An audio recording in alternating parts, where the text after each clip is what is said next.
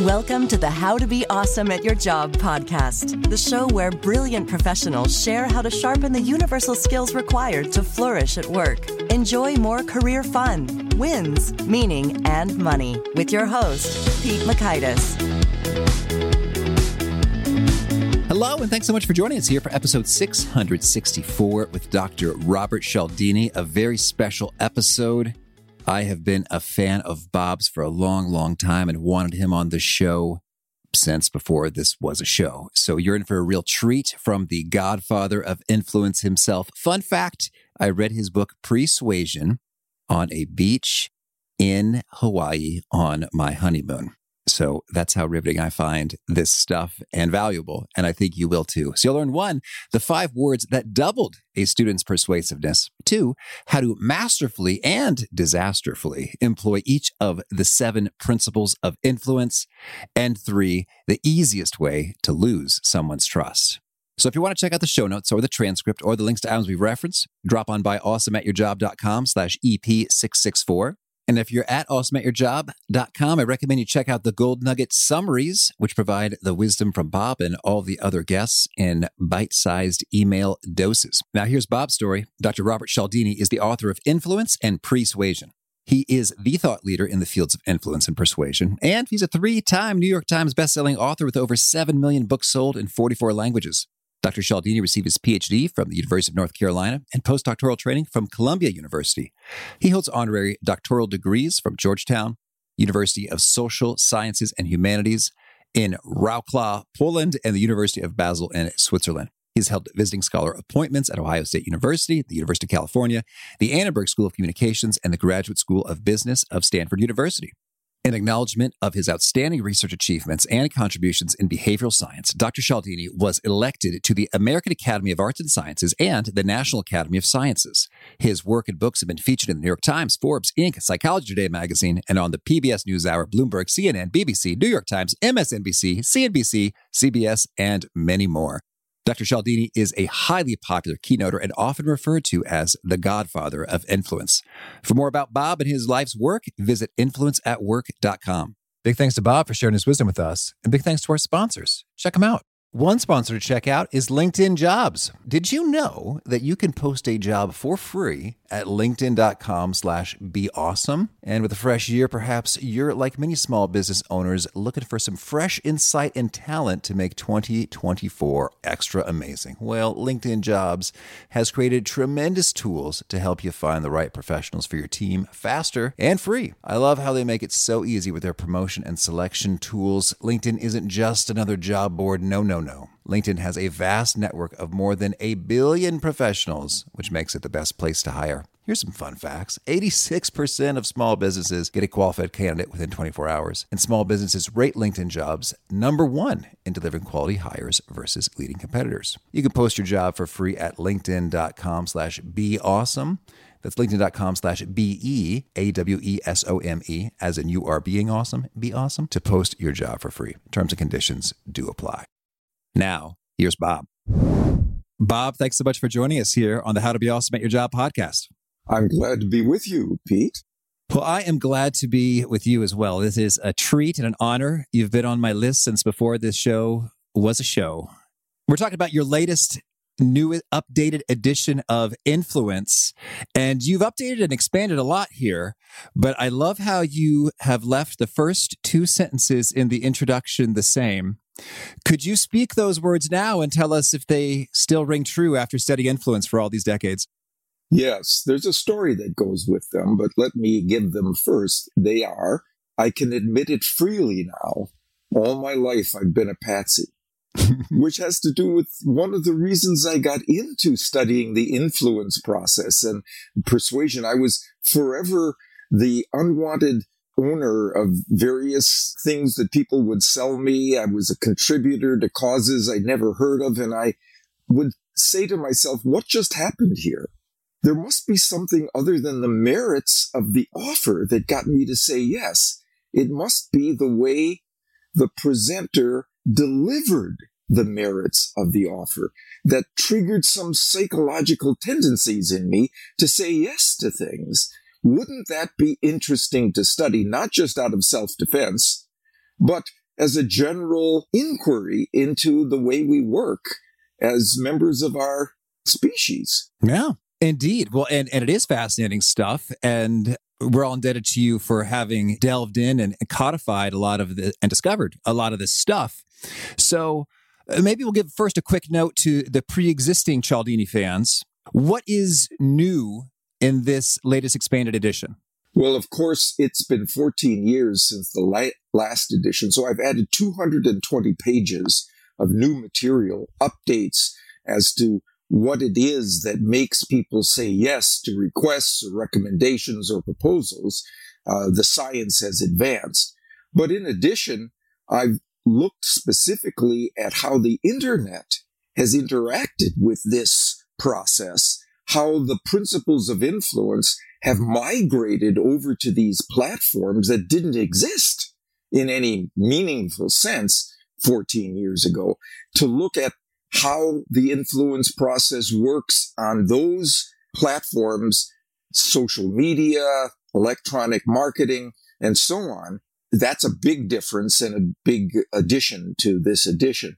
But as well, I've added a seventh principle of influence. There used to be just six that I thought covered the waterfront, but no, I think there's a, a seventh that I call unity. And it has to do with the extent to which people are willing to say yes to anyone who is a member of what they will consider a we group, mm-hmm. a group in which they share an identity with the other members of that group. So here's an example.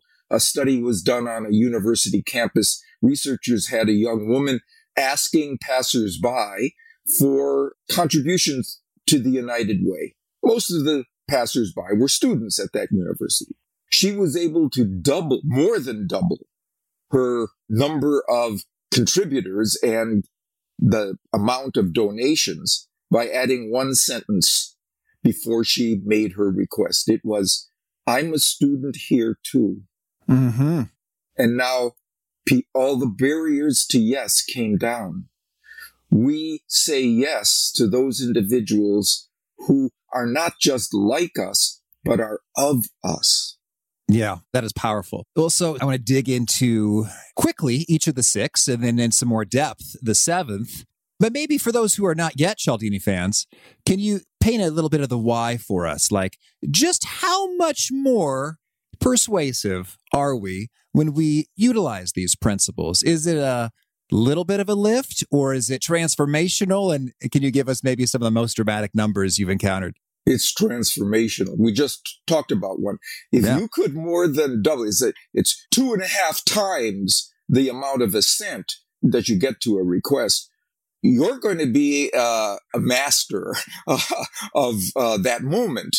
Uh, so, but that will be true in a lot of instances, even though all it takes is an extra breath. All it takes is to say something that triggers a deeply seated psychological tendency in all of us. It's that trigger that produces the power. In the same way that if I were uh, the person who was in charge of lighting a stadium, right? I don't have to go run around on a on a wheel to get all that. I flip a switch. Mm-hmm. There's no effort involved. The power is what is stored in the system of that electronic network inside that stadium. Well, that's what you do with these simple words or phrases or sentences. You trip a switch that en- engages the power of a system that moves us powerfully, like the system that says, I say yes to those people who are of us, mm-hmm. are one of us.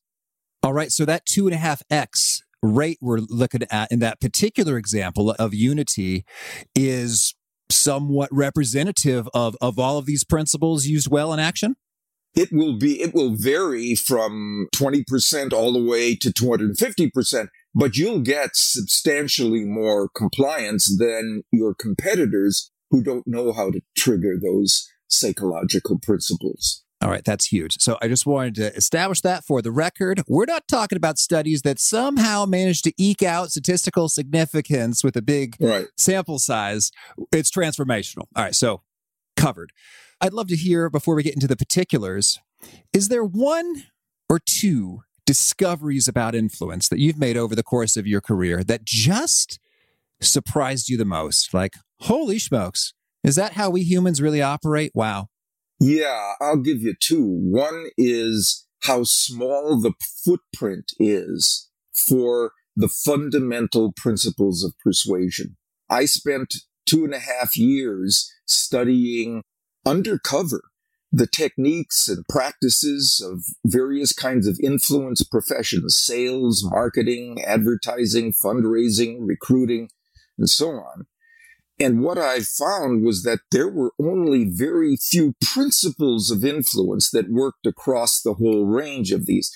There were thousands of individual tactics and techniques that were used, but I thought we could categorize the majority of them in terms of just these seven universal principles. So that's one that we don't have to have a long compendium of these things that we've memorized and checked off. And so, no, there are only seven. We can handle seven. Yeah. Right? Know to include one or another of them into a message or a communication, which will significantly increase the likelihood of assent. Oh, and here's one thing I should say. The word likelihood is crucial here. These aren't magical. Yeah. There's no such thing as a hundred percent all of the time that gets you success, but will get you better chances of success. We'll get you better probabilities of success every time.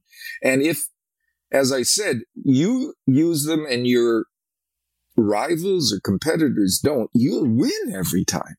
Yeah.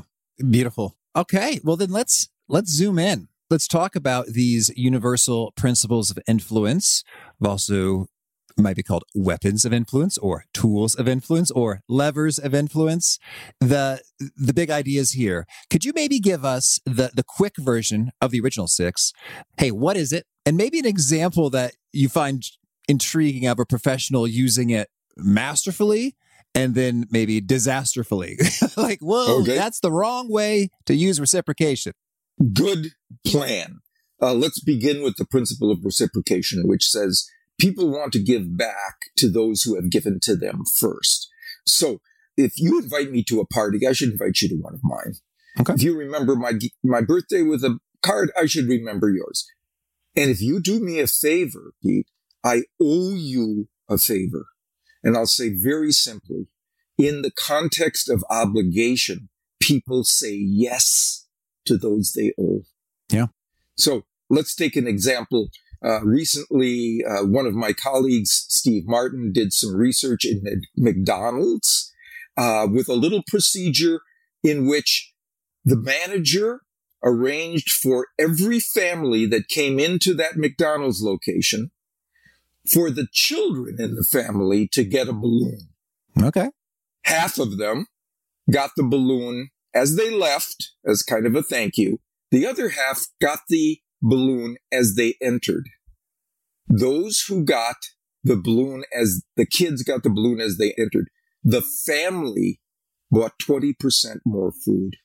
Beautiful. Because they felt a tug of reciprocation. Like, oh, that was nice of them. I should probably go ahead and get some extra Yeah. fries. You have kids, Pete? You have kids? I got two toddlers. Yeah. You know, if I do a favor for your children, I've done a favor for you. hmm And that's what happened. Now, here's the interesting thing about that study. They also got a 25% increase in coffee purchases. Hmm. Not for the kids. The parents bought more Yeah. food for themselves.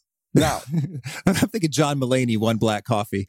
Uh, it's not for the kids. no, no, right. But okay, now your point. So how did how do people sometimes use this poorly? Notice that it was the same cost of the balloon right. right? For the kids as they left her, you have to go first. You have to go first. How many restaurants have you been in that they do this wrong? As you leave the restaurant, there's a basket of mints on the desk hmm for you to sample. as you leave. Right. Nobody gets any benefit inside the restaurant for that little favor that you've done, right? In fact, it's probably cost you more because I see people digging their hands in and taking handfuls of mints, right? Well, there was a study that showed that if you put a mint on the tray just before people pay their bill, the tip goes up 3.3%. That's good. If you put two mints on the tray per customer, the tip goes up 14.3%. all right. So you can see the difference now. All right. It's the same expense, but Yeah. only one gives you anything in return. That's powerful. And while we're talking about reciprocity, I said we go fast, but I can't resist. You suggested if, if you do a favor for someone and they say thank you, don't say it was nothing, Uh, but you might say something along the lines of, I know you do the same for me. Do you have any pro tips on how to deliver that line or alternatives if people feel a little funny saying it? Look, that's what I would recommend for somebody who you don't have a relationship with. So what do you say to just put them on record that in the future, if I need something, you do the same for me. So one of the tips is don't say, if the situation had been reversed, I know you would have done the same for me. That's in the past. Mm-hmm. You say, if the situation were ever reversed, I know you would do the same for me. Now they're on record, Yeah. right? All right. Now, if there is a relationship and you've done something a little special for people inside that relationship, maybe a business relationship, and they say, thank you so much. I really appreciated the way you got this order to me uh, quicker. You arranged the, the, uh, the payment plan for me to fit. All right. And then here's what I think you say. Of course, it's what long-term partners do. Mm, good. And then you add the addendum for one another. I'm applauding. Thank you. I'm glad I asked. So that's reciprocation. Let's talk about commitment and consistency. Yes. So one thing, another thing that people are very, feel very strongly is they want to be consistent with what they have already committed themselves to, either in action or word, especially in public. You want to be consistent. You don't want to be seen as a flip flopper, as somebody who says one thing, does another, and so on. So if people are, if you can arrange for people to make a small step in your direction or make a statement or something that they truly believe, but make it out loud in public, they're more likely to then continue to be, to move in that direction. And the, the great story I like in this regard comes from a, a study that was done in a restaurant in Chicago where the owner was getting about 30% no shows. When people would call and uh, book a table, then 30% of them wouldn't show up and they wouldn't call to cancel. So he had his, his receptionist change what she said when she took a booking from, thank you for calling Gordon's restaurant. Please call if you have to change or cancel your recommendation to, will you please call? Okay. if you right? and then pause the pause was crucial because it allowed people to say yes sure of course in other words they committed themselves no shows dropped from 30% to 10% that day and never went back up That's good. now what's the implication for your listeners if you're running a meeting and you're assigning people tasks to do before the next meeting never let anyone out of the room without saying, will you be able to complete this task properly by the time of our next meeting? Most of them, if they say no, that's good. That means you know, Yeah, oh, no oh, you got to give them more time, or you got to give them some resources or help. But most of them will say yes. And you've now significantly increased the likelihood that they will come properly prepared Mm-hmm. Beautiful. because they've made a commitment to it, public commitment.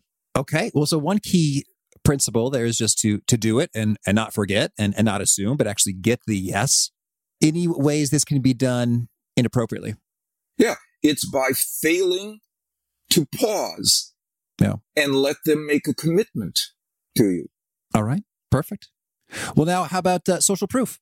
Social proof. This is the one, the principle that says people want to follow the lead of multiple comparable others. If a lot of people are raving about a new restaurant, a lot of people, a piece of software or a new film or something on Netflix that you don't want to miss, uh, the Queen's Gambit, but Mhm. you're likely to follow through because they've beta tested it for you. Right? Yeah. So people are much more likely to say yes if uh, there's evidence that that's the case. There was a study done in Beijing, China, shows you the cross-cultural reach of this. Restaurant managers put a little asterisk next to certain items on the menu, which increased the purchase of those items by 13 to 20%. What did the asterisk stand for? It wasn't what it usually stands for, right? This is a specialty of the house, or this is our uh, chef's recommendation for the evening. That's what we normally see. It was, this is one of our most popular items Mm-hmm. and each one became 13 to 20% more popular for their popularity. You know, you know, that is interesting in terms of, and did they do that research kind of head to head? Like most people, asterisk means most people like this versus Yeah. asterisk means chef's suggestion and social proof wins. No, they didn't do that. Okay. We, so we don't know. We don't know. But what we know is that they had never used this is our most, Okay. Yeah. one of our most popular items there. And it produced this effect. Right. Honestly, it was their most popular items. R- Certainly. We're not just Yeah. blowing smoke. But, and, No, then, no. and that makes everything easier from like a supply management, inventory, complexity, running your business situation on the back end. Because it, it's just way simpler. Yeah, it, just point to it. Yeah. There it is. And the other, the lovely thing about it is it makes it ethical. Right. You're just informing people into a sense. You're not tricking them. It's certainly not coercing Mhm. them. It's just educating them. Uh, It's even helpful. It's like, I don't know. I mean, Exactly. if I'm a tourist, I might actually want to know. People might ask me, "Oh, did you get to this?" I had no idea I should have gotten the thing. Pete, you put your finger on another factor in this study that I usually don't talk about, but it's true. There was, although this technique worked for every demographic that came into the restaurants, uh, young, old, business travel, business, uh, you know, uh, people, men, women, whatever it was, the one demographic that most responded to this was people who were there for the first time, okay. who did were unsure. Yes. And what this does, it reduces your uncertainty. That's what social proof does. It reduces your uncertainty of the step you should take. hmm It certainly, yeah, and that really does seem where social proof shines. If you've ever had the conversation with a parent, like everybody else is doing it, and they say, "Well, if everyone else were jumping off a cliff, would you do it?" I think the real answer is, if you're on top of a cliff, you'd be like, "This is kind of scary. I'm not so sure about this." But then you see ten people Right. jump off, have a great time, be In okay. Like, right. I guess it's fine. Yeah. social proof. Yeah, precisely. Cool. Well, let's talk about liking. There wouldn't be a single member of your audience that's listening to us who would be surprised that we prefer to say yes to the people we like. Yeah, that's not a Mhm. surprise. Here's what's surprising. There are two things you can do, very small things you can do to significantly increase the rapport that people feel with us. One is to point to genuine similarities that exist between us. You know, Bob, we've both written books. I like you. We're authors. You you- Yeah. I, if I just bring that to the surface at the top, there's a bond between us now, right? hmm Well, there was a study done of negotiators that found that if they sent information to one another before the negotiation started, right, about their interests and hobbies and backgrounds, where they went to school, what their family situation was, and so on, they significantly reduced the percentage of stymied negotiations where people just walked away. Nobody won. Both sides left with nothing. Yeah. Now, the interesting thing was it wasn't the amount of information that was conveyed by one or another partner. It was whether there was a commonality, a parallel inside that information that was revealed. Oh, you're a runner? I'm a runner. You're an only child? I'm an only child. You have twins. I have twins, you know, and that was the thing. So we now have the internet available to us. We can identify before we ever try to do business with somebody or negotiate with somebody or make a request of somebody. They tell us all kinds of things about them on LinkedIn or Facebook. It's not proprietary information. It's not embargoed. They want us to know this about them. If we go there and locate something that's truly in common and then bring it to the surface, we get a better outcome. That's good. And not to get too into the weeds with distinctions, but so there's there's liking, and one way that we produce liking is by seeing a similarity. But then that that kind of feels like we're now in unity territory. Right. Like, oh hey, we're both authors. Is there do you think about that distinction in any particular way that's helpful? I do. One is a similarity of preferences or tastes or styles or inclinations, and these kind of proclivities. And the other is a similarity of membership Okay. in a group that people define themselves with. Like who I am, my identity. Yes. So if I were to say to my fellow group members, oh, Pete is like us, I'll get some movement in your direction from them. They'd be more inclined to you. But if I were to say, Pete is one of us, everything, all barriers to influence come down now. Mm-hmm. That's a much more powerful form of similarity. right? It's who I am is shared by this individual. We share a, a social identity. So, and there are various ways of doing that that don't take a lot of time. You know, everybody says Warren Buffett is the most uh, successful financial expert of our, you know, investor of our time. Mhm. He did something in a recent letter to his shareholders where the question was, what's Berkshire Hathaway's, that's his business, his, his company, future going to look like in the future, right? What, what's it going to look like? And he said, I would tell you what I'd say to a family member if they asked me that question. In other words, he brought everybody inside the boundaries of his family. Mm-hmm. I own some Berkshire Hathaway stock. And what he said at that moment opened my ears and opened my mind to the next thing he said in ways that he wouldn't have been able to do without that preface. He said, I'm going to bring you inside my family, my identity, my social identity. I would do the same thing for you as I am for them. Wow. Mm-hmm. You can do it. You can Yeah. do those sorts of things. Well, well, now that well, hey, we're talking about unity, let's let's roll with it. So, any other key things you want to share about unity? It's about identity, that shared we-ness. We're in the same tribe. Yes, we-ness, partnership. Yeah. So here's one small, again, small thing you can do that flips the script and significantly increases the likelihood that people will follow what you ask them to do. Many times we have ideas or initiatives perhaps at work that we would like to uh, get installed and we would like to be associated with that would uh, bolster our reputation as somebody who comes up with ideas that work if we uh, run them up the hierarchy. But often we need buy-in from people around us, fellow colleagues, maybe our immediate manager and so on, that this is a good idea. Right?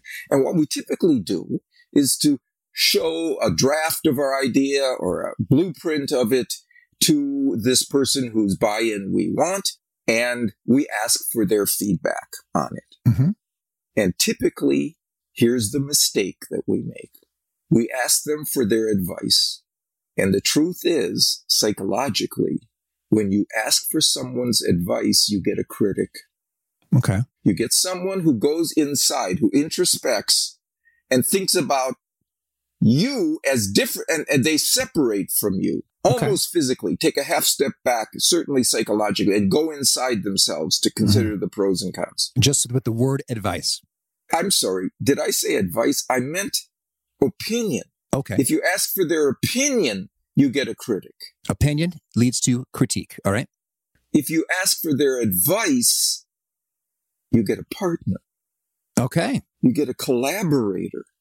And there's research to show that if you send people, this is an online study that was done, a business plan for a new restaurant called Splash. It was going to provide fast, healthy food. All right? Mhm. And they read the business plan and then you ask them, to what extent do you favor this idea?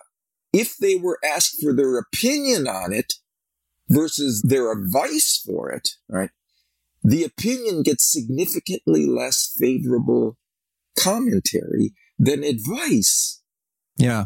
And the researchers asked why. And here's the kicker.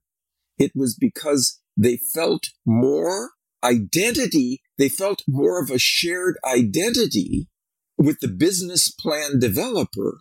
If the business plan developer asked for their advice, they felt a partnership with them. Yeah, that's right. It's like, hey, we're members of this community. We want to make the downtown really cool. Like, yo, yeah. And I imagine if to the extent that there was sort of write-in options, there's probably more of that, Right. like more helpful stuff written and by word count. Yes. There's another example of a small thing. You change one word and you get a different psychological response based on what it triggers in you. In one case, it, it triggers a, a sense of, uh, well, I'm a critic here. In the other case, for advice, oh, I'm a, a collaborator. I'm a partner with this man uh, or this uh, business developer in this project, in this idea. That's good. Well, I don't want to be a critic of, of other podcasters and bloggers, but I guess I will.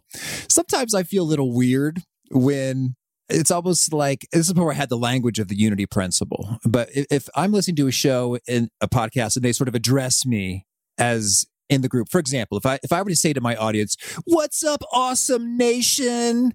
We got a really cool guest. It's Bob," you know, and so I've sort of just defined that this is our group. If I'm on the receiving end of that, I'm like, eh, I feel a little weird. It's like I don't know if I am in Awesome Nation, and I almost feel a little bit more distance from them having to have tried to grab me in. What do you think about this? Well, that may be the case because you see it as manipulative. But Yeah. if you're truly looking for insight and collaboration and you want to share the the idea or the the membership and people see that that you feel that you want to be more inclusive and bring Mhm. people in inside the tent then i think they'll let you get uh, get a pass with that Okay, cool. Thank you. Well, all right. Well, so we talked about liking and then we went right into unity. So should we hit authority? Sure. Another way to reduce your uncertainty about what constitutes a good choice for you is to follow the lead of genuinely constituted experts, people who know what they're talking about. And of course, if you have that access, if there's a testimonial that fits with the recommendation you're making or the request that you're making from a legitimate authority on the topic, you need to bring that to bear, especially online. You see this all the time where people will provide testimonials of one sort or another. What they make, here's the mistake they make though. They bury it inside the message. My view is that it should go first.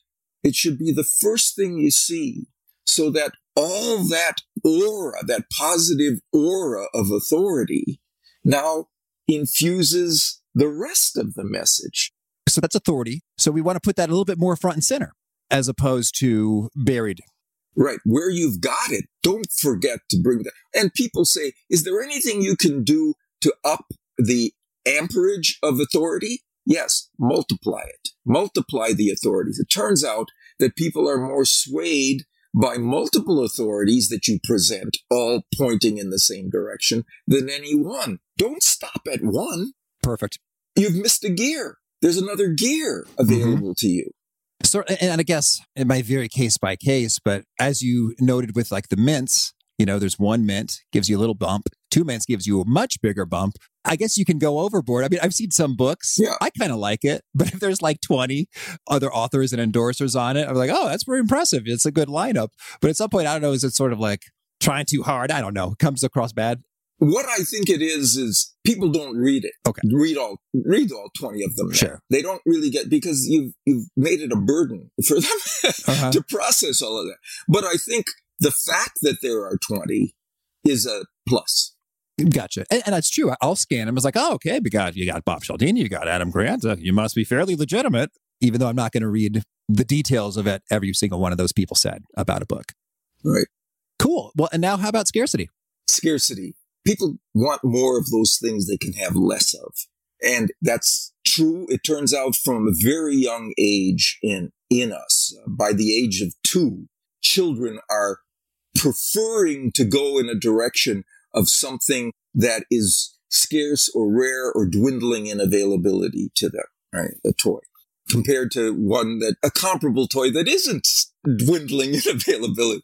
Right? So that's true of all of us. And the reason that that's the case is that if things are scarce or rare or dwindling in availability, we suffer the possibility of loss. And we have loss aversion as a species. Yeah. We are more motivated into action by the idea of losing something than gaining something of equal value. The Nobel Prize winner, uh, Daniel Kahneman showed this in his prospect theory. And he says we're twice as likely to move in the direction of something that prevents a loss than that obtains a gain Yeah, for the same thing. that's good. That's good. Well, Bob, this has been quite a rundown. Thank you. You tell me, is there anything else you really want to make sure to mention before we shift gears and hear about a few of your favorite things? Well, you know, I think we've uh, highlighted it before, and, and that is the importance of doing this ethically. That the only way you get to continue long term productive relationships with people is that if these principles are used to inform them into assent, uh, rather than trick them. As soon as they've recognized the trickery, they're gone to you. you know, they're going to ghost you. That's it. You're, you're gone. So ethics is, is crucial. Certainly. Well, well, maybe could you share with us what is the most frequently occurring abuse you've seen of these principles?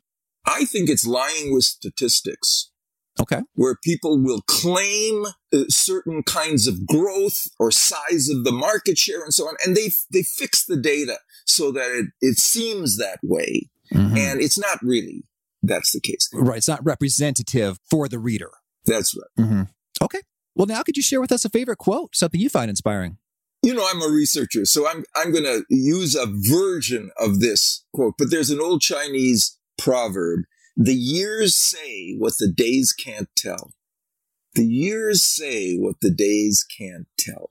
So it means don't jump on the first impression, the first piece of information, the first data point that you get as a way to decide if you can collect more evidence, then your choice will be more solid. Yeah. So the research based version of that would be multiple data points tell what a single data point can't say. Hmm. Well done. And speaking of data points, boy, this might be hard for you. Is there a particular study or experiment or piece of research that you think of often that you're you're fond of and has shaped your thinking? Well, I'll say there's one that really I loved because of what we also talked about. One small change that makes a difference. Yeah. It was a study done by the Harvard psychologist in a library uh, and in front of a library copying machine, where she uh, had uh, a research assistant go to the front of the line and say to the first person, "Excuse me, I have eight pages. Could I butt ahead of you in line?" And under those circumstances, she was successful 60% of the time. In another condition, she went and said to the first person in line, excuse me, I have eight pages. Can I move ahead of you because I'm in a rush? And now she got 94% compliance. So it seemed like the reason I'm in a rush made the difference. But she had a third condition that showed that wasn't the case. Third condition? Excuse me, I have eight pages. Could I butt ahead of you in line because I have to make some copies? Now that's not a real reason. Right. We all have to make copies. 93%. Yeah. It was the word because. We are programmed to respond to the word because as if it leads into a genuine reason. Yeah. And people automatically responded to it rather than to the genuine merits of the reason. So what I love about that is it just shows you how, how much of this is psychology rather than the merits the thing. We have to train ourselves to know as much about the psychology of what goes before the offer as we do the merits of what's in the offer in order to protect ourselves properly. Mm, well said. Thank you. And could you name one favorite book? Favorite is a tough one for me, but I'll give you the one that was most formative to me, the most impactful to me. I read it at 12 years old. Hmm. It was the book The Hidden Persuaders by a guy named Vance Packard, who showed the hidden cues inside advertising that trigger psychological reactions in us. Right. And it opened for me the idea that, wait a minute, it's not just what's in front of you, even at 12 years old, not what's being presented to you on the surface. It's what's underneath the surface that's often driving our behavior. And a favorite tool, something you use to be awesome at your job. I would say Zoom. Mm-hmm, yeah. it's terrific. And Google Scholar. Oh, yeah.